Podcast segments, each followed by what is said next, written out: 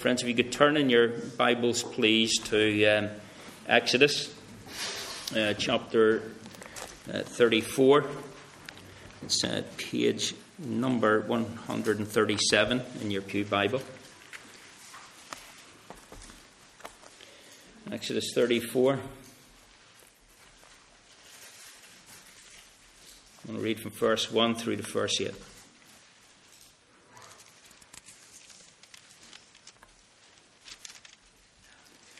This is the word of God, Exodus 34, verse 1. And the Lord said to Moses, Cut two tablets of stone like the first ones, and I will write on these the words that were on the first tablets which you broke. So be ready in the morning and come up in the morning to Mount Sinai and present yourself to me there on top of the mountain. And no man shall come up with you, and let no man be seen throughout all the mountain. Let neither flocks nor herds feed before that mountain. So he cut two tablets of stone like the first one. Then Moses rose early in the morning and went up Mount Sinai, as the Lord had commanded him. And he took in his hand the two tablets of stone. Now the Lord descended in the cloud and stood with him there and proclaimed the name of the Lord. And the Lord passed before him and proclaimed, The Lord, the Lord God, merciful and gracious, long suffering or patient, and abounding in goodness and truth, keeping mercy for thousands, forgiving iniquity and transgression and sin, by no means clearing the guilty, visiting the iniquity of the fathers upon the children and the children's children to the third and the fourth generation. So Moses made haste and bowed his head toward the earth and worshipped. Amen. Now, we're going to turn again in the Word of God for reading, this time to the New Testament. 1 Timothy chapter 1. 1 Timothy 1. Now, you'll find that on page uh, 1819 in the Pew Bible, 1819. We'll break into the chapter at verse 12, read through to verse 17. So 1 Timothy chapter 1.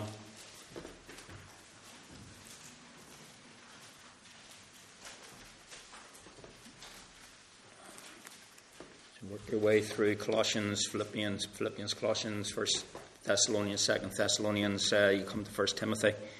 We will break in and hear the word of God as it's found here in verse 12. Paul, writing to Timothy under the inspiration of the Holy Spirit, says, I thank Christ Jesus, our Lord, who has enabled me because he counted me faithful, putting me into the ministry. Although I was formerly a blasphemer, a persecutor, and an insolent or violent man, but I obtained mercy because I did it ignorantly in unbelief. And the grace of our Lord was exceedingly abundant with faith and love which are in Christ Jesus. This is a faithful saying and worthy of all acceptance. That Christ Jesus came into the world to save sinners, of whom I am chief. However, for this reason I obtained mercy, and in me first, Jesus Christ might show all long suffering or patience as a pattern to those who are going to believe on him for everlasting life now to the King eternal, immortal, invisible, to God who alone is wise, be honour and glory for ever and ever. Amen. Well, friends, just let's bow in a moment's prayer. Let's pray. Heavenly Father, we thank you that you have given to the Lord Jesus Christ that name that is above every name that at the name of Jesus every knee shall bow and every tongue confess him as Lord to the glory of the Father. We thank you that there's no other name under heaven given among men by which we must be saved. And you, yes, you are the God who is immortal and visible. You're the only wise God, and yet you reveal yourself to us in the person of your Son. And so, Lord, we would humbly pray that as we study your word, that the Spirit of God will enable us to understand what it says, and that beyond the voice of a mere man, we might have the we might have that direct encounter with you, the living God. So that what happens is not simply the discovery of some fresh information, but is actually an encounter with you, the living God. Pray that we would have this through your word, because only you can accomplish this. Pray that you would grant it to us as we look to you and you alone in Christ Jesus, we pray. Amen. Amen. Friends, we are currently in a little series on the fruit of the Spirit. Um, please remember that these are not the fruits of the Spirit, but the fruit of the Spirit singular. And we have in this fruit, really, which is an expression, if you like, of full orbed uh, Christ likeness. Uh, the fruit of the Spirit, as you know, is found in Galatians 5 22 through 23. And we are told is love, joy, peace, long suffering or patience, kindness, goodness, uh, faithfulness, gentleness, self control. Against such there is no law. Now, not only have we been pointing out that it's singular, but we have also been pointing out that this fruit is not artificial, it's real. And that it's a, well, it's as Jesus taught, beloved, it's the true evidence of Christian discipleship. It is, says Jesus on the Sermon of the Mount, it is by their fruits they will be knowing. They will be known. And, and it's wonderfully, it's a wonderfully attractive picture in a world that's increasingly unattractive. Isn't it a sad reflection of the society that you and I live in? That the social interaction of our day um, is so often and increasingly so often marked by spite, it's marked by hatred, it's marked by all kinds of abusive language and intolerance. And so, isn't it a wonderful thing to move amongst the people of God and to encounter at a very realistic level a genuine understanding of love? Wasn't that the first thing that we looked at with respect to this fruit of the Spirit? We looked at, at love and what that entailed. And it's wonderful to move among God's people when that love is being manifested among us. The second one was joyfulness uh, a joy, uh, obviously, that is uh, opposite uh, to. Um, well, it's not sorrow, is it? When we talk about uh, biblical joy, it's it's not. Um, you know that the the Christian doesn't encounter sorrowful moments. Of course, they do, but the Bible tells us that we can still rejoice in sorrow. Uh, we can be sorrowful and yet rejoicing. Uh, so, joy is not the opposite of sorrow. It's actually what's the opposite is hopelessness. We are not a hopeless people. Uh, our hope is in Jesus Christ.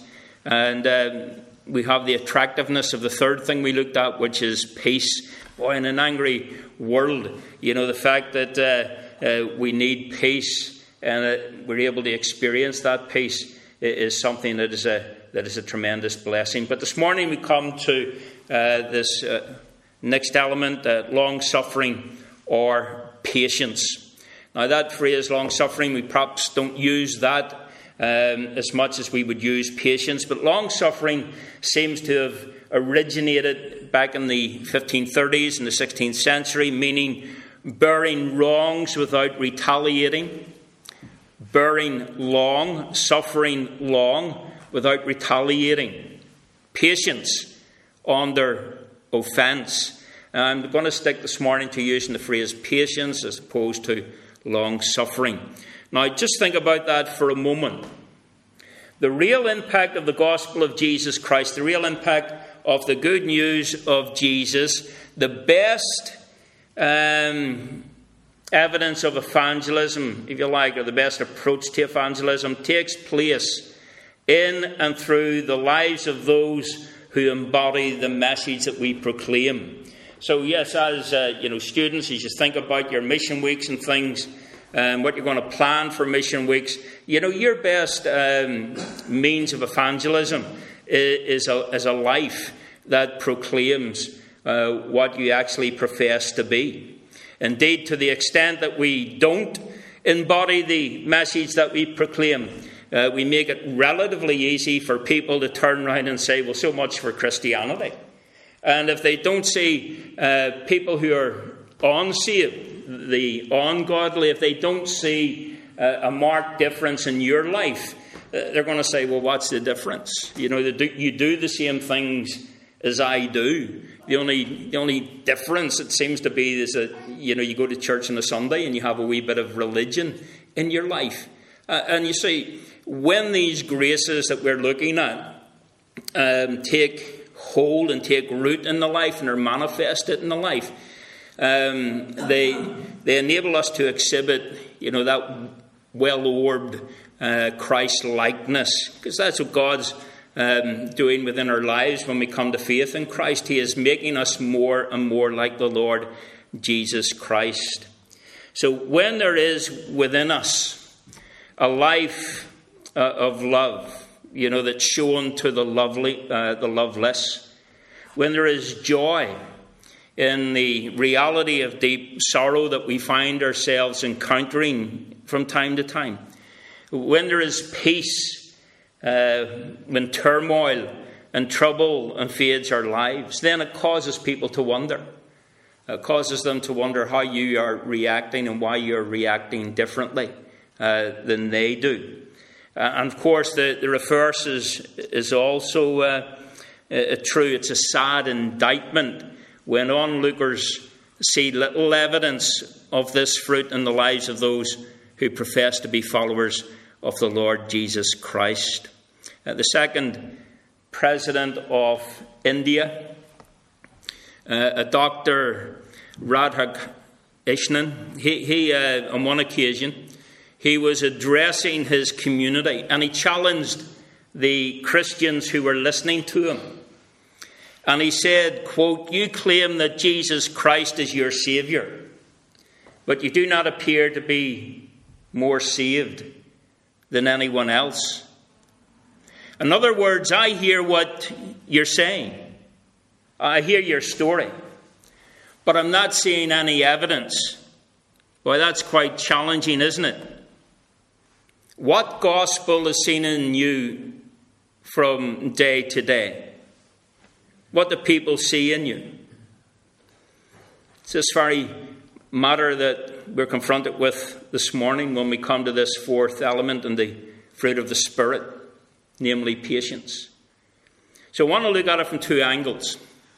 First of all, how it is to be defined and then, secondly, how it's developed. First of all, definition. And starting, you know, we're the only place really where we can start, and it's not in the Oxford English Dictionary, it's starting with the Bible. It starts with God Himself. When God reveals Himself to His people in the Old Testament, He consistently does so in terms that establish the fact of His patience. That's why we read from Exodus chapter 34, particularly verses 6 and 7 earlier in the service. Because there we have God's encounter with Moses. And we read there, the Lord, the Lord God, merciful and gracious, long suffering, patient, and abounding in goodness and truth, keeping mercy for thousands, forgiving iniquity and transgression and sin you see, He is a God who's, who is patient. But we know also that uh, there will come a day when He will execute um, His justice. Uh, I wouldn't go as, you know, we know God's patience is God's eternal. But, um, you know, there's going to come a day when He will judge the living and the dead. He's going to judge the wicked because He goes on, doesn't He say in that chapter in Exodus? he by no means clears the guilty. And he visits the iniquity of the fathers upon the children and the children's children to the third and fourth generation. There are consequences to sin, as our nation uh, is experiencing. But for now, beloved, the story is of his mercy, of his patience, his forbearance, his peculiar kindness And that message ringing out from God is seen as you read through the Old Testament. You see it in the journey of God's people throughout the Old Testament. So, for example, um, you'll be familiar with the story of Jonah, the prophet who is uh, dispatched by God to, to go to Nineveh. And the idea of heading to Nineveh doesn't particularly appeal to, to Jonah, and he decides to go in the opposite direction. And we know that he's uh, swallowed by that great fish. He is spat up on the land, and he eventually does what God had told him to do. And that is, he's to preach to the people of Nineveh the patience of God and the need for repentance. In fact, he says, You have 40 days to repent. And if you don't repent within those 40 days, judgment is going to fall upon you. And we know what happened. As Jonah preaches, the people respond, and many of them repent. And Jonah is actually angry about it. And he says in chapter 4, verse 2, when he's talking to the Lord, he says, Lord, is this not what I said was going to happen when I was back in my own country? You know that you're a God who is patient, you're a God who is kind, you're a God who is merciful, and you're going to save that lot. And that's exactly what you've done. And he's angry with God. Now, the prophets bring this message again and again of God's patience, of God's long suffering. And that patience, you see, it's defined in terms of the nature and character of God. Our God is so patient with us, he's, isn't He patient with us individually? How often we stumble and fall, as we were thinking on Wednesday night at the Bible study. How often we trip up, and yet God is so patient with us. And then when you jump from uh, Malachi into the New Testament, we're not surprised to discover in the New Testament it reiterates exactly the same theme. For example, the Apostle Peter, when he's writing his second letter, he warns his readers of the fact that they can anticipate that people, unbelieving people, will actually scoff at the gospel. And so, the followers of Jesus, you and me, if we are believers in the Lord Jesus Christ, you know, we proclaim this wonderful message that Jesus has sent us out to proclaim, and we want to proclaim once we become Christians. Boy, this is a, this is a word that the world needs to hear. And so we proclaim that Jesus Christ is the Creator, uh, you know, that He spoke, and that everything came into existence in the space of six days, as we're told in Genesis.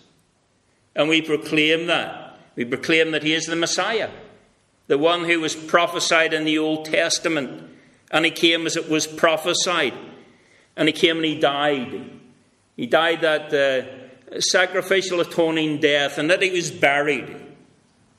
And three days later, he rose victoriously from the grave and he ascended 40 days later into heaven. And this same Jesus that we proclaim and that we preach, he is coming back again. He is actually going to return. And so you go out and proclaim that to people, and Peter says, You're going to get laughed at. People will scoff. Uh, they will say, well, they'll deny the, the beginning of it and they'll deny the ending of it. God didn't create it. It all came about by random process and chance over X amount of billions of years. And He's not coming back again because everything's just going to continue as it is. Where is the promise of his coming? You know, everything has been going on like this forever. And there's no reason to believe any of these things that those Christians are saying. And what does Peter say? Well, Peter says uh, you should make sure you don't overlook the fact that with the Lord, a thousand years is a day, and a, th- years a, a thousand years is as a day. And, you know, some people then jump on that and say, but didn't you say he created in six days? Yes, he did. And we know it's a day, a literal day, because you got the Hebrew word yom, which, uh, you know, marks out the evening and the morning. But we know God's eternal. And uh, He is uh, the Alpha and the Omega. And we know that the Lord is not slow to fulfill his promises. But on account of his patience and his long suffering, he's bearing with us. People take that slowness to be uh, an indication that there is no God. And that we can just carry on doing what we're doing. But that is not the case at all, friends. You say, well, what is it then? Well, well he's being patient.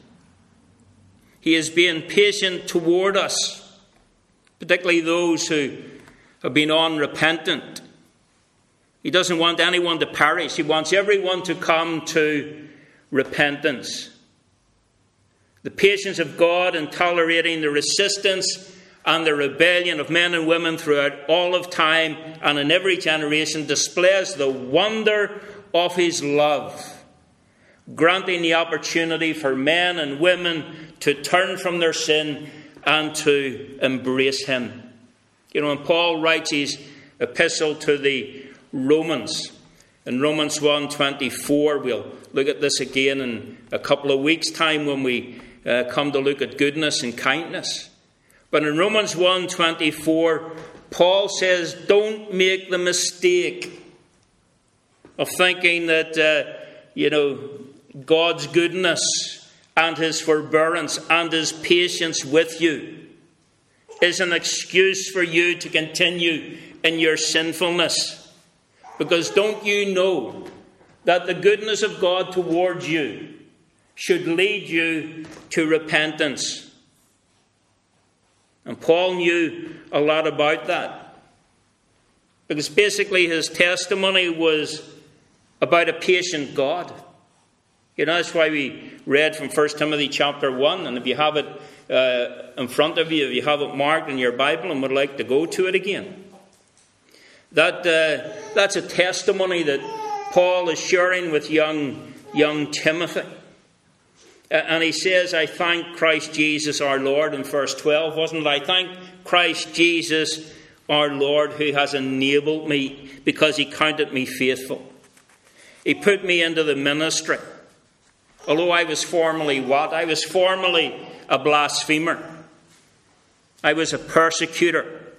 I was a violent man, an insolent man. Now that's some CV, isn't it? So, how was life for you, Paul, before you became a believer in the Lord Jesus Christ? Well, I blasphemed. I persecuted those Christians, imprisoned them, killed them. I was violent towards them. I was opposed to everything they proclaimed. I hated Jesus and I hated his followers. Well, Paul, what did you do? Did you just turn over a new leaf? Did you decide to, uh, you know, just change your mind? Decide that you just didn't want uh, to follow the uh, aggressive route anymore and just get on to a more placid route. Is that what happened? What happened to you, Paul? Verse 13 and 17. I obtained mercy. That's what happened. The grace of our Lord Jesus Christ was exceedingly abundant, with faith and love which are in Christ Jesus. And this is a faithful saying and worthy of all acceptance that Christ Jesus came into the world to save sinners, of whom I am the chief. And all of us in our minds are starting to argue with Paul and say, No, Paul, you got it wrong there. Because I'm the chief. I'm the worst of sinners. And Paul says, however, for this reason I obtained mercy that in me first, and Paul argues back the worst of the worst, in me first, Jesus Christ might show what? All patience. As a pattern to those who are going to believe on him for everlasting life, and then that doxology now to the King, eternal, immortal, and visible to God, who alone is wise, be honour and glory, both now and forever. Amen. The patience of God, beloved manifested in the child of God. In order that the person who says, Well, I'll get around to this Christianity thing in my own time, might be made aware of the fact, simultaneously, of the fact that, that the return of Jesus will come as a thief in the night. You don't know when he's going to come. And that our dying day may come in a moment too. We need to be ready for the day in which we depart this life. And in light of that, the wonder of God's love is a pursuing, forbearing, patient love. That was the type of patient love that sought out the Apostle Paul and sought out us who are believers in the Lord Jesus Christ. It's the patience of God which defines the patience that his children are to show to others. Which brings us to the second angle. How is this developed? Well, it's not developed by, um, you know, sitting on a deck chair. It's not developed by sitting on your living room sofa drinking cups of tea. Patience is not something that can be gleaned from a little book with a chapter, you know, titled Seven Ways or Seven Steps to Patience. Well, you may have books like that in your bookshelf. Some of them may be helpful, but it's not the way the New Testament treats it. Remember, this is not something that's external to us that we're trying to develop from the outside, but rather it's what is worked from the inside out. So, you got your Bibles open, turn to the little epistle of James. In the opening verses, help us with this notion of development. So it's uh, page 1849, uh, 1849 in the Pew Bible. James is writing this, uh, James, a brother of uh, Jesus, as you know. He's writing a very, very practical letter. And he starts off very quickly in this realm of faith faith in the Lord Jesus Christ when you're following Him and you're faced with challenges. See what he says in verse 2 My brethren, count it all joy when you fall into various trials. Now, what James is actually saying here is very straightforward. Trials for the believer should not be regarded as enemies or as intruders but rather as friends. And you think immediately, you know, Billy have lost the plot. Because when it comes to trials, we want to try and distance ourselves from them. We don't want to embrace them. When it comes to trials and difficulties, we try and set up our lives to make sure that those things are on the perimeter of our lives as far as way, away as possibly can be. And James says, No, dear brother, dear sister, you think about these things differently. You should view these things in a very different way so that you come to an understanding of this kind of patience. Verse 3 Knowing that the testing of your faith produces patience. Boy, that's a challenge, isn't it? Now, we, we have gone through love in this little series on the fruit of the Spirit.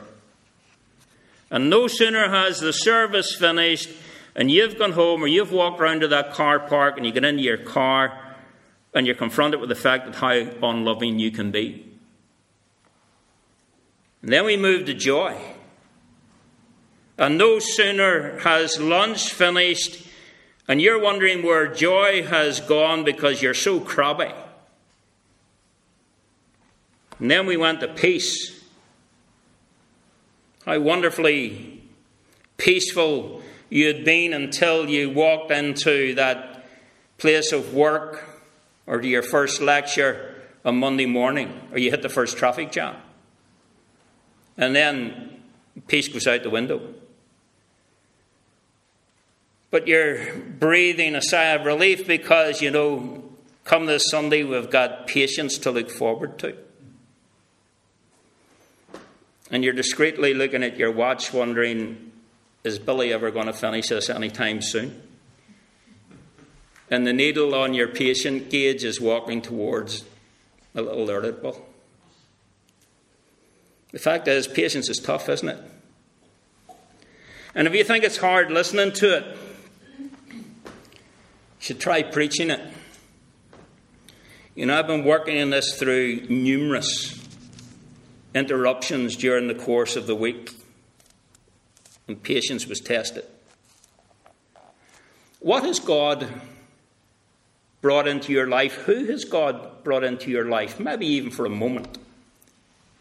During the course of the past week or so, that exposed the lack of love, the lack of joy, the lack of peace, the lack of patience.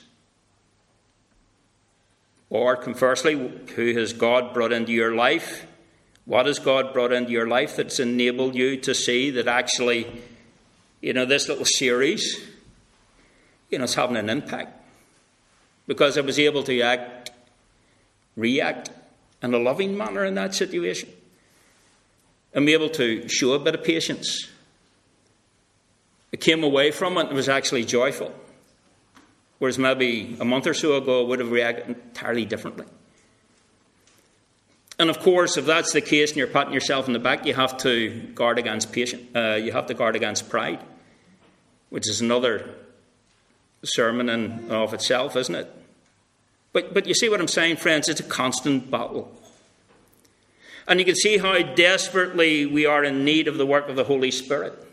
How desperately we require Him to come to us again and again and again and develop the, this fruit in our life. Because how prone we are to set our own agendas and to set our own you know, sense of satisfaction. And James comes along and he helps us here because he gives us a whole new perspective. Look at what he says Count it all joy when you fall into various trials. Three things to note. Number one, trials are inevitable. Number two, trials often come right out of the blue. And number three, trials come in all shapes and sizes. And James says, by means of this testing environment, patience is developed. And so the thing that we have to understand is that the benefit that we receive from trials and difficulties is largely dependent upon how we look at them and the manner in which we handle them. You know, trials do not, in and of themselves, have the capacity to form patience in us. It's the Spirit of God who works patience in us, produces increasingly that fruit in us if we're believers. Trials come, as one of the old Puritans said, to prove us or to reprove us. In other words, one person may respond to the trial in such a manner that they increasingly become bitter and angry and disengaged, while another facing exactly the same trial, the same circumstances, faces the trial and it produces in them a positive response. A response that is clearly beyond this individual, beyond understanding in relationship to the circumstances that they find themselves in, and there's only one explanation to it. There's a higher power working in that person's life that's enabling them to act the way they're acting. And that power comes through the working of the Holy Spirit in the life. You see, when we're mistreated, and we're all mistreated, aren't we? When we are mistreated, whether it's at home, school, uni, wherever, Morrison's car park, how do we handle it? How do we handle it? When we are confronted by the fact that people don't actually meet our expectations and our standards, how do we handle it? Well, the expectation of the New Testament is that we are to be patient. Paul in Colossians 3, verse 12 says, Put on, clothe yourselves with patience. Now, you might say, Billy, I thought you said it was internal and not external. It's external in its display, it's internal, obviously, in its creation. The seed is planted, and God's Spirit nurtures, nurtures it, develops it, but it's displayed outwardly in the life. What gospel are you preaching? What do people see in you? The display gives the evidence of the internal reality. And what James is saying is simply this that by this means we become in practice what we know ourselves to be in principle. My beloved, when you think about this, the purpose of God in our lives is so often mysterious. We understand that. You know, why does God disappoint us? Why does God throw a spanner in our works of our plans? Why do things go horribly wrong? Why don't we get everything we ask for every time we ask for it in the time frame in which we want it? Well, beloved, it's because God is patient. And we know His ways are mysterious at times. We know that there are dark providences. We don't always understand what's going on, we don't always have the answers. You know, you have the, the little things that enter your life, the little irritable things that just drive you bananas. What's, God's, what's God doing? He's creating patience in you. He's molding you to be more like Jesus Christ. And when those things happen, you sort of stand back a bit and say, Well, what does James say? Instead of getting angry at God, you step back and say, Well, what does James say? Well, James says we can actually rejoice in these trials because God is doing something. God is doing something positive here. So, we've looked at how patience is defined, we've looked at how it's developed. So, now, just very briefly, by way of conclusion, how is patience displayed or demonstrated? Now, this could easily have been a third point, and 15 minutes into the third point with three subdivisions already to go. That gauge on your, that needle in your patient gauge has just moved past irritable to exploding. And we've got a, a practical, you know, example of how, or practical application of how this is actually working out in your life. Many ways, you know, we could. Uh, talk about how this is displayed, but certainly one area is the area of forgiveness. You know, God is a patient God, and that patience is revealed in the area of forgiveness. Remember in Matthew 6, verse 14 and 15, after the, uh, the Lord's Supper, or after the Lord's Prayer, Jesus said, If you forgive men their trespasses, your heavenly Father will also forgive you. But if you do not forgive men their trespasses, neither will your heavenly Father forgive you your trespasses. Now, what's going on there? What does that mean? It certainly doesn't mean our forgiveness of others earns us the right to be forgiven. No, this is not quid pro quo. Okay? The, the, it's not you do this and I'll do that. So, what does it mean? God forgives those who are truly repentant. God forgives those who acknowledge that they're on the wrong side of the equation. God forgives those who acknowledge that they're marching to the wrong drummer. God forgives those who acknowledge that they are way up the broad road. God forgives those who acknowledge that they're not on the narrow road and they want to be on the narrow road. God, God grants forgiveness when people call out to Him, Lord, be merciful to me, a sinner. Lord, forgive me. The insolent, the rebellious, the violent, the arrogant. Forgive the blasphemer. Forgive the one who has spurned your love, whatever it is. And how patient God has been with us over the, the decades, over the years of our lives. God is patient. Because God is longing for you to turn to Him so that you can be truly forgiven. What's your response going to be? If you're not a believer in the Lord Jesus Christ this morning, what is your response going to be? God's forgiveness is granted to the re- repentant. And one of the evidences of being truly repentant is for having a forgiving spirit towards those who have offended against us. You know, it's not like the unforgiving servant, isn't it, in Matthew 18? You know, the guy who had a mountain of debt this size, called into the king. The king says, You're going into prison until you pay that. Falls down before the king and says, Look, please, please be merciful. The king says, Right, your debt's forgiven. He goes outside and he finds he finds a guy that owns him a penny.